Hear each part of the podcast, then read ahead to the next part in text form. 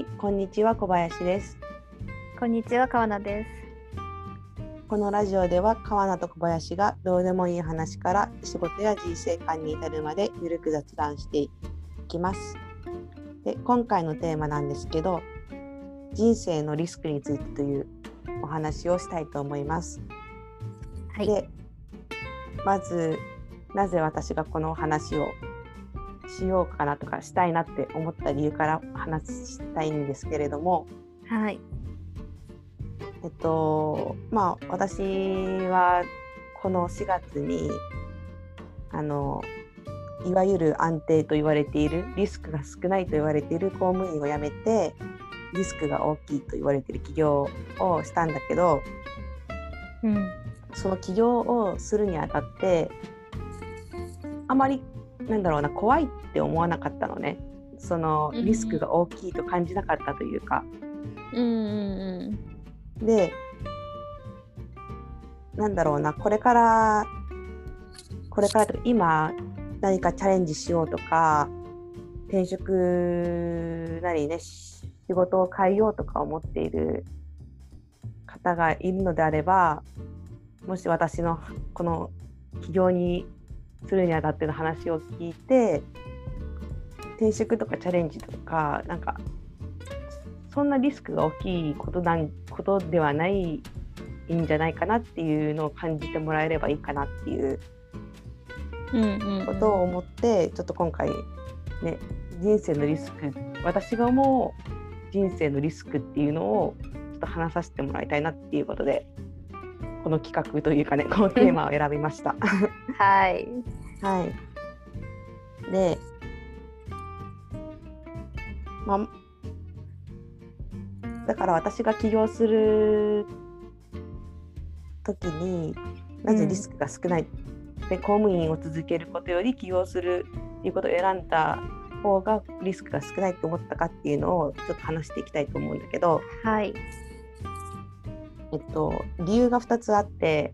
主観的な理由と客観的な理由、で主観的な理由からまず話させてもらうと、うん。あ、その前にさ、一個だけさ、うんそのリスクって何っていうのを簡単に言うと、な何になるのかな？あそうじゃあそこもね踏まえながら話すねあ、オッケーオッケー。はい。主観的な理由に関してはうんうん。あの私は人生を後悔なく楽しく生きたいって思っているはいから、はいはい。そういう意味でリスクっていうのはその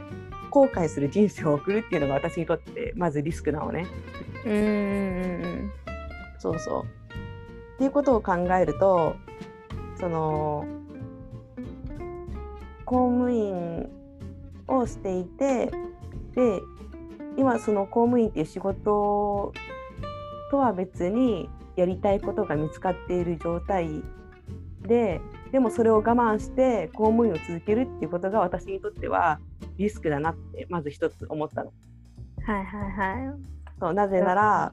あの自分のやりたいことをできないまま死んでしまう可能性があるからあーあー、でもすごいわかる。はい。そうそうそうでだから理由は一つ一つ理由はそれねでもう一つこれはあのなんだろうな客観的なっていうのかわかんないんだけどあの、まあ、客観的な理由の一理由としては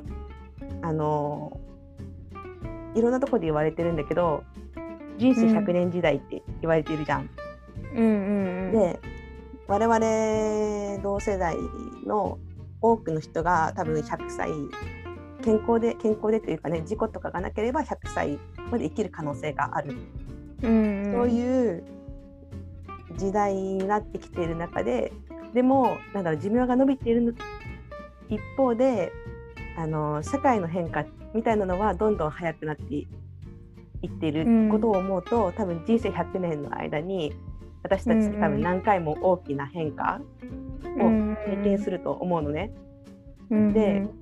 その人生100年生き抜く中で大きな変化を何回も経験するってことはその変化に対応できないっていうのが一番の生き抜く上で一番のリスクだなって私は結構思ってるの。うんうんうんでってことを考えるとあのちょっと公務員の仕事をずっと続けていくってリスクなんじゃないかなって思って、うん。あの理由としては公務員って結構なんだろうな特殊な仕事なので民間じゃないっていう意味で、うん。うん、あのだから公務員を辞めてもし転職したいって思った時に、あの私結構転職サイトとかも見たんだけどあの、うん、マーケティング経験者とか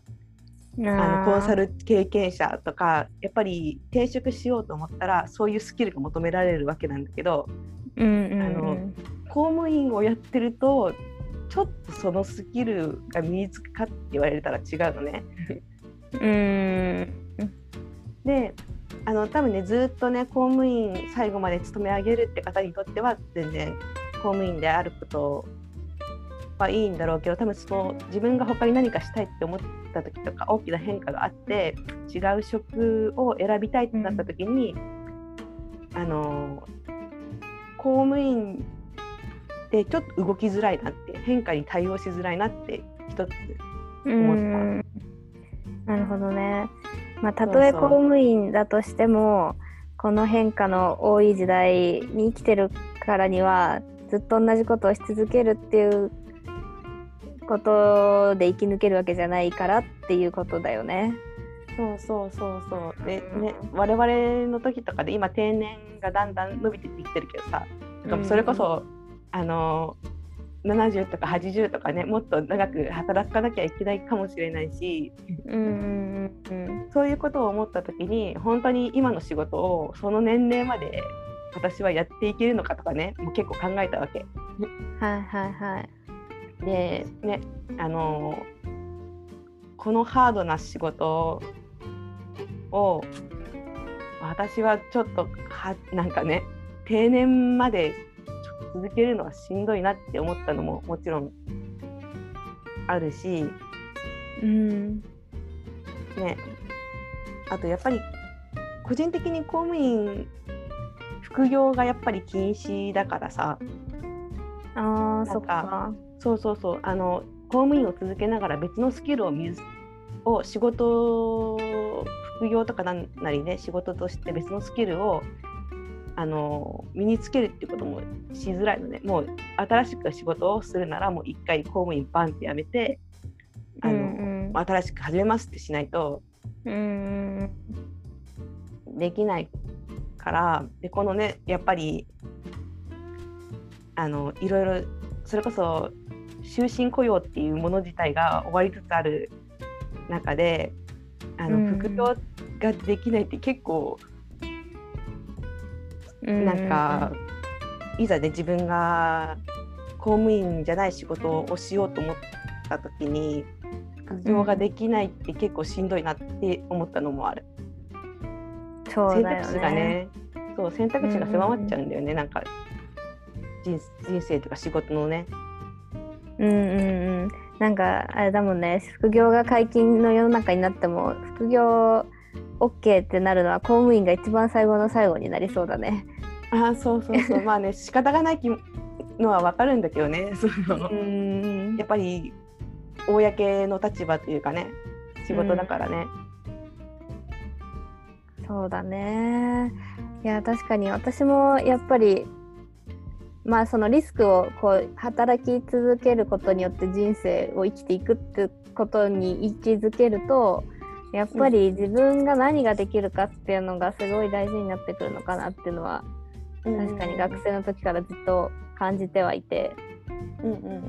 でもなかなかねその今働いてる大人たちの多くはそうじゃない働き方をしてる人も多いからなかなか学生の間とかだとリアルにねどう生き抜いていけばいいのかっていうのが分かんなかったりするよね。そうそう。うんそうそれでちょっとね思っ最近思ったのがさうんうん、なんかあまあ今読んでる本の影響とかもあるんだけどうんあのそれこそねさっきも言ったけど、まあ、技術の変化とかねそれこそ AI とかもいろいろ出てきて本当になんか我々なんか社会構造みたいなのが多分どんどんすごい変わっていくと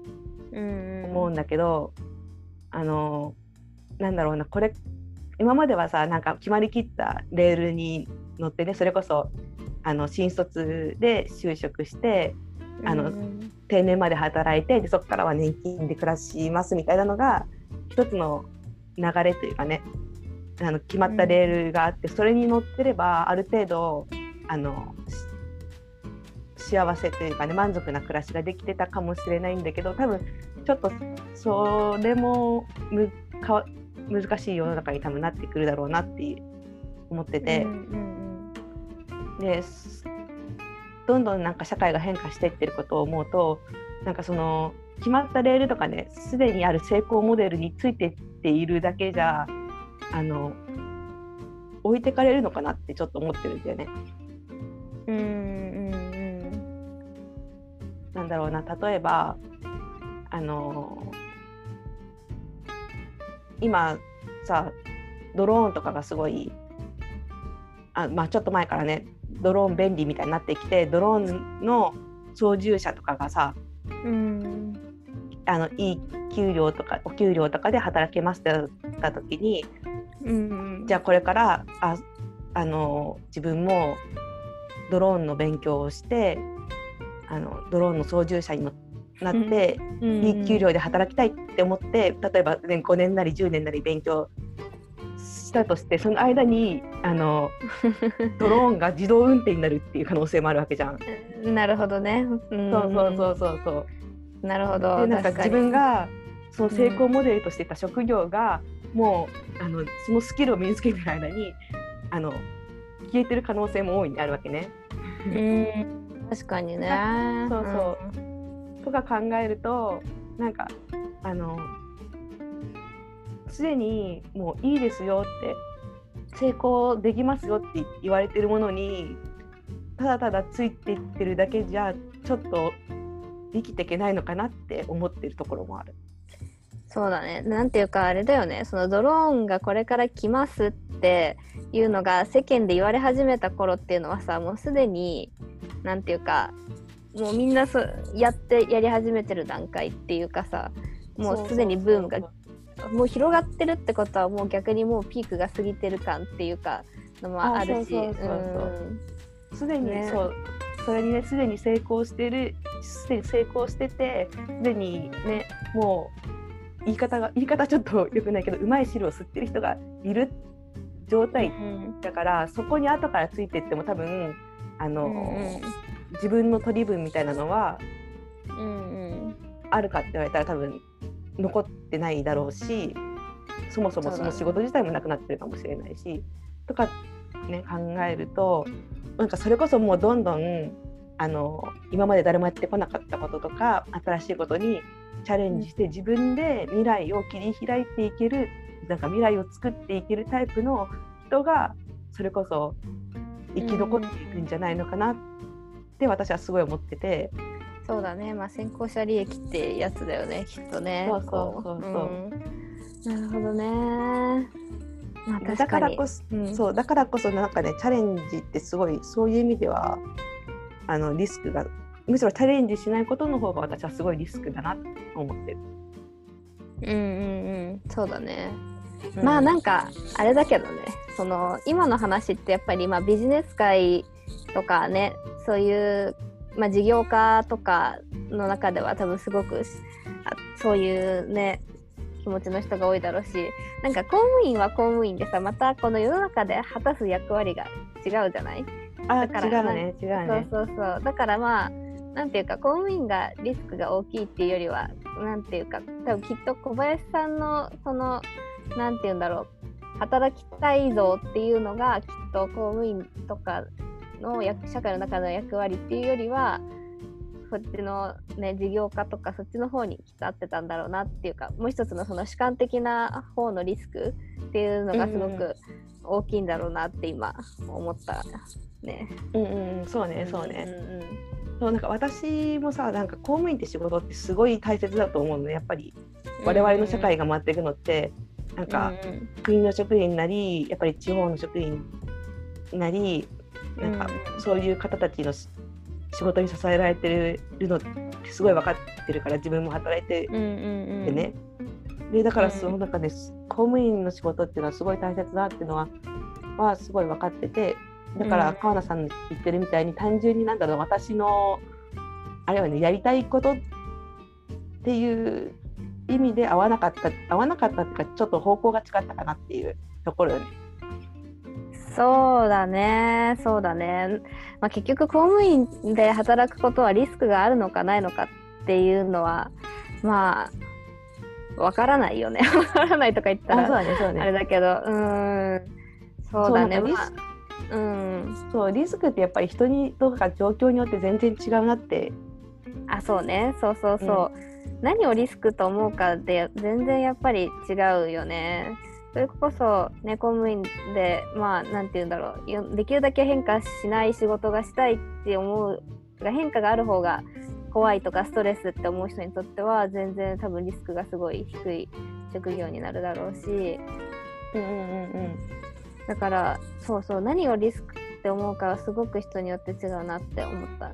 私もなんかあの小林さんのその最初の理由そのなんだろう。なんか面白くないまま人生終わったら本当に嫌だなって思うところがあるからそれをリスクって思うところもあるしあとは何だろう。何て言うんだろうな。リスクっていうとまあなんかあとは死ぬことくらいかなって思っててあと面白くない人生を送ることっていうのと、あとなんかは早死にしちゃうっていうかのたれ死んでのたれ汁っていうか なんか。あの経済的に困窮して、うんうん、あののたれ死ぬっていうのだけは嫌だなっていうその2個だけがあってそうそう、うん、だからねだからあんまり何もリスクに感じないんだよね。なんか例えばあの家族とかやそれこそね子供とかいてとかだとやっぱり子供の未来とか家族の安全とかもすごく脅かされることがすごくリスクって感じるようになってくると思うんだよねもし子供とか生まれたらね。そうねそうそうそうまあ今私は家族は、まあ、両親がいるけど確かに両親自分の死と同じくらい両親の死ってリスクだなって思うんだけどまあ、幸い経済的なことを言えば両親はまあもう自立して自立してるっていうか お互い別にあの両親も自分たちの老後は自分たちで面倒を見ますって自分で言ってるから、うん、今私は自分のことしか一応面倒を見なくていい状況だからすごくなんだろう、うん、リスクって思うものが少ない状況なんだなって思ったりしててやっぱ人にの状況とか、うん、そういう家族とか、ね、によって全然リスクの捉え方違うなって思うんだよね。そうねそうね。うんうん、確かになんか私もあの例えば今回起業するにあたって、うん、貯蓄が、ま、あのなくて、うん、ででも子供がいて自分が大黒柱で養ってから養っていかなきゃいけないみたいな状況だったら今回この起業っていう選択はすごい大きいリスクだったと思うのね。っていうか多分あんまりせ、うん、言い方は良くないけど多分正解じゃなかったと思うの。うんまあ収入がなくなるっていう意味でね最初。うんだからやっぱり状況によってね全然違うよね。うん全然違うと思う。うんそうなんだよね。だから自分にとって何が一番怖いものかってね、まあ、把握するのも把握することで初めて挑戦ができるようになるのかもしれないね。もしかしたら。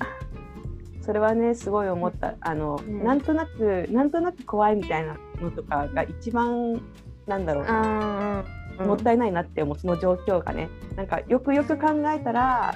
あのあ自分にとってはこれが一番怖くってでも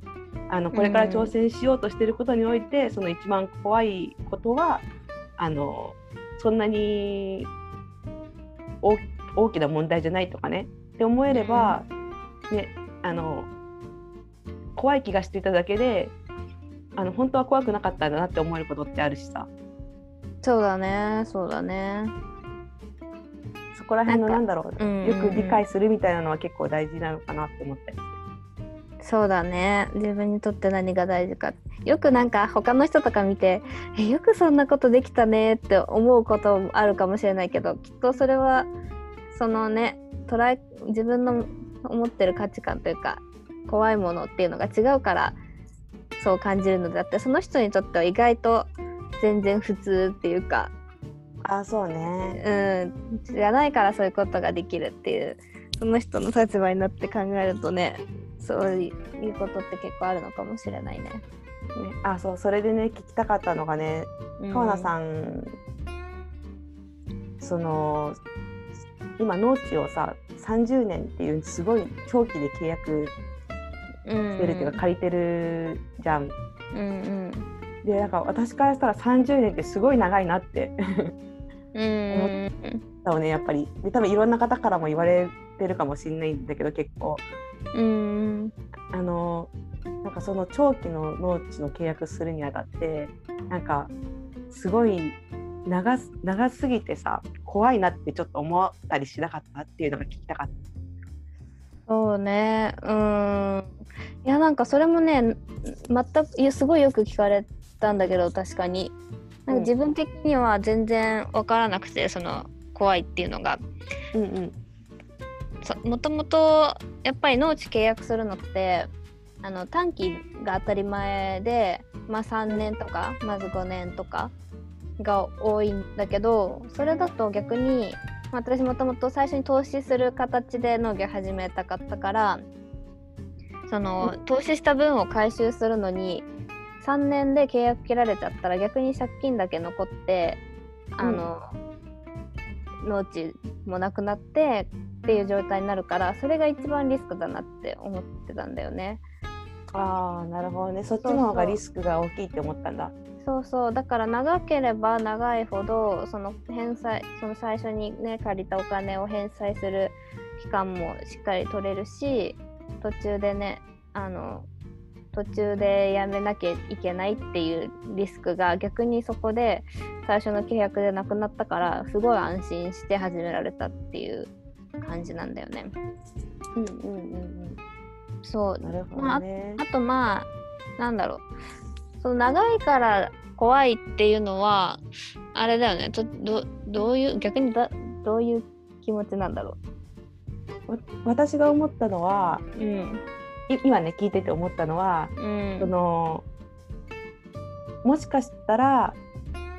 自分が農業をやめたくなるかもしれないっていう意味で30年とか借りちゃったらさ途中でやめたくてもやめれないじゃん。うん。うん。なるほどね。でそういう意味でん。なんか30年ってすごい思い切った決断だなって思ったの。ああそうだね。そうだね。それで言うとうーんと多分農業をやめたくなるだろうっていうのはちょっと1ミリも思ってなくてまあそれはちょっとまあ分かんないけどね正直将来のことは。今の時点では多分やめたくならないって思っていてあともう一つはあの、まあ、ちょっと契約の話になるんだけど一応途中でやめてもいいことになっていて書面上はね。そうまあ、多少あの違約金みたいなのはもちろんあるんだけど、まあ、それはそんなに大きなものじゃないから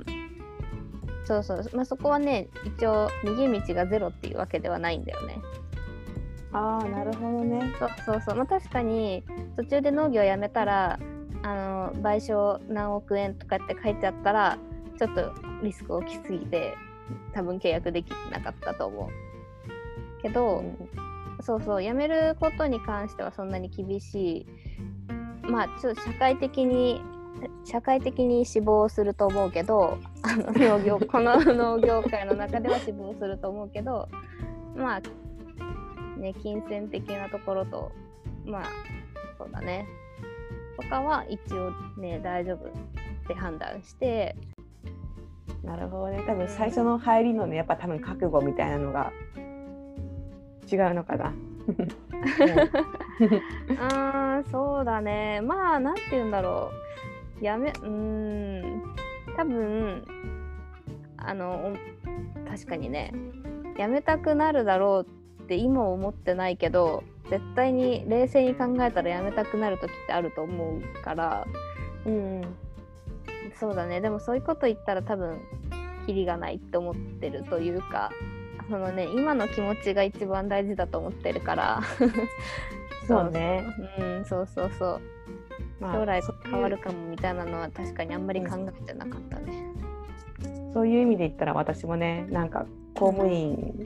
戻れないけども戻れないのを分かってて辞めたからね あーそっか戻れないもんね絶対にね。そうまあ確かにあ絶対はないか。中東とかね 中中途採用で出戻りみたいなのはあるかもしれないけど、まあ、基本やっぱりあの一回辞めちゃったらね戻れないであろうから、うんうん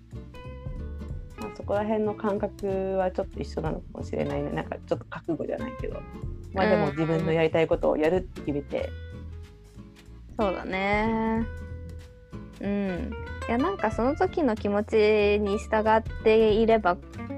後悔することってあんまりないよなって思ってて。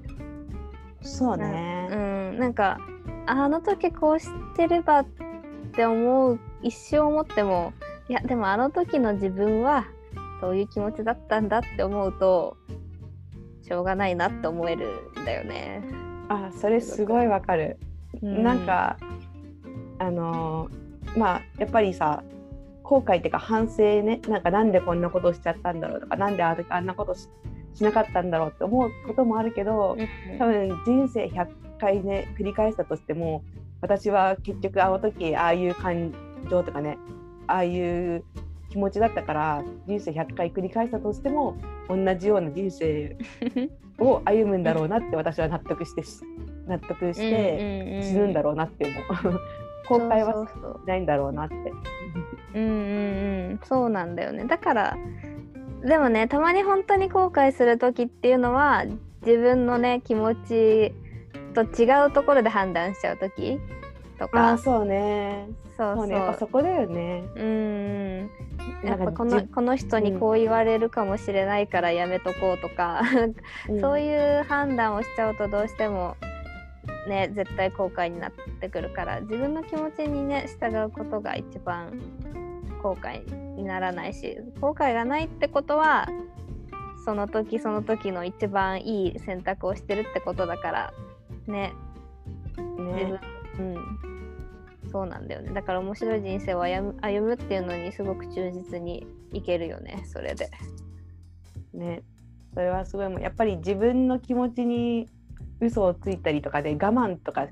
しちゃったりするのがねうんうん一番後から後悔するよね。そうなんですよね。そうそうこそ後悔するしあとたまにね恨んじゃう時あるよね。なんかあの人があんなことを言わなければよかったのにみたいな。う。ああ、そうだね。最悪だよね。そういうのね。そうそう不幸だよね。不幸。全員不幸になるからね。自分もその人も。そうそうそうそうそれだけは避けたいよね。うんうん。ね、人のせいにしちゃうのはね。そうそう。満足度下がるからね、人生の。あそうそうそうそう。うん。人のせいにしてもね何も変わらないっていうのはねやっぱりあるかな。そうだね。そう。だから何にせよ自分の正直その時その時の正直な気持ちで選択をしていけば、ね、リスクも、うんリスクと思わないで済むというかね。そうねそうねそうそうそう。怖いものなしって言い方変だけどうん。ねそうそう。あと、あ、そうそう。でもう一つね、なんか、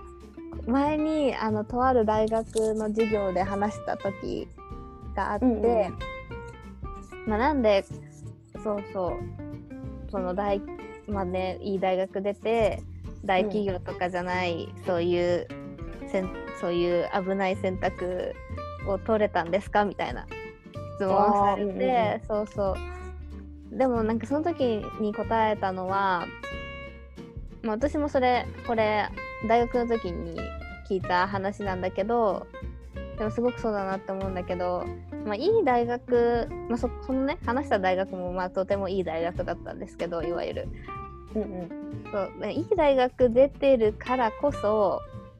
あいなんていうかすごくリスクを取れる立場にあると思うんだよね。うんうんうん。一般的なリスクって思うと。だからそのなんていうかリスクを取りやすいというかその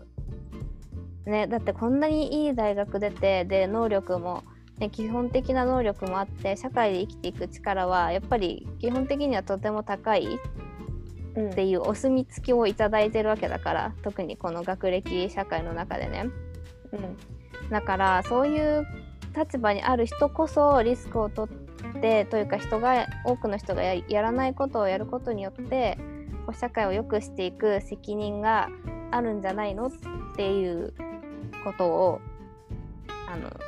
ハーバードとかではねよく言ってる言われるらしくてだからあなたたちこそ挑戦をして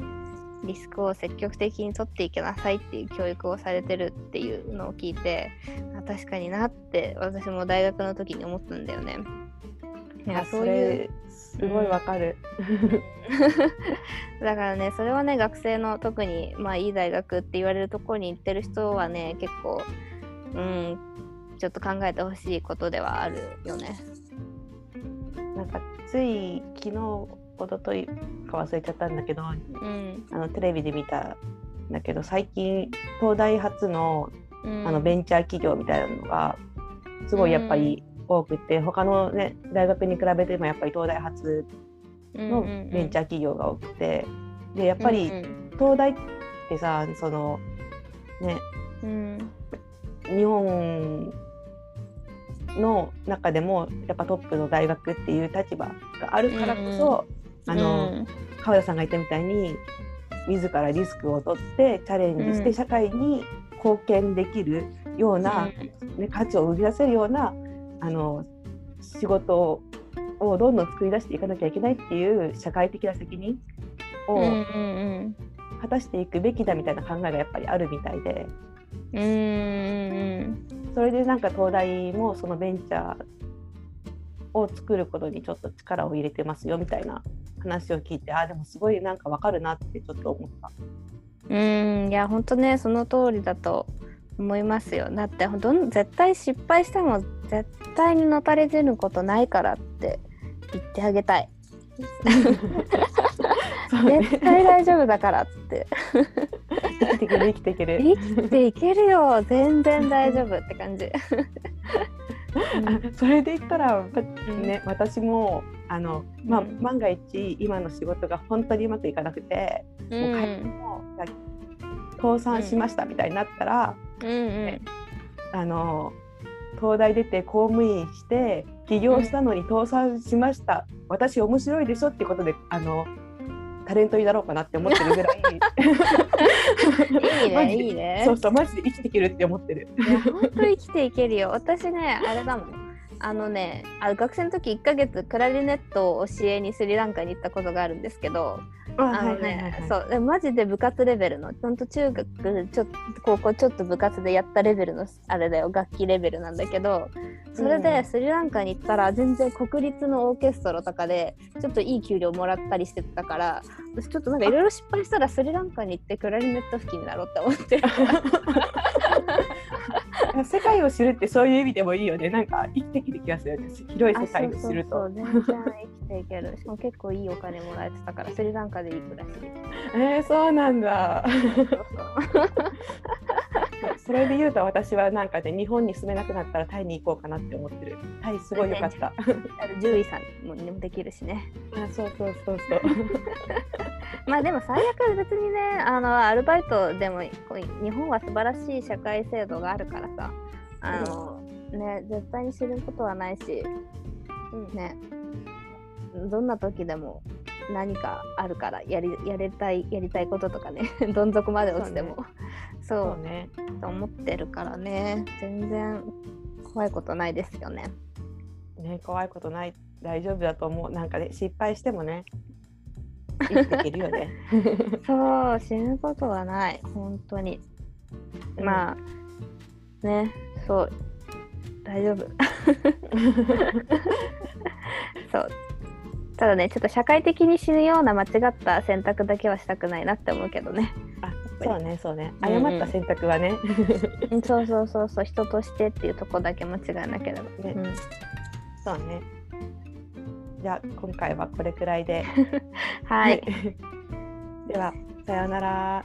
さよなら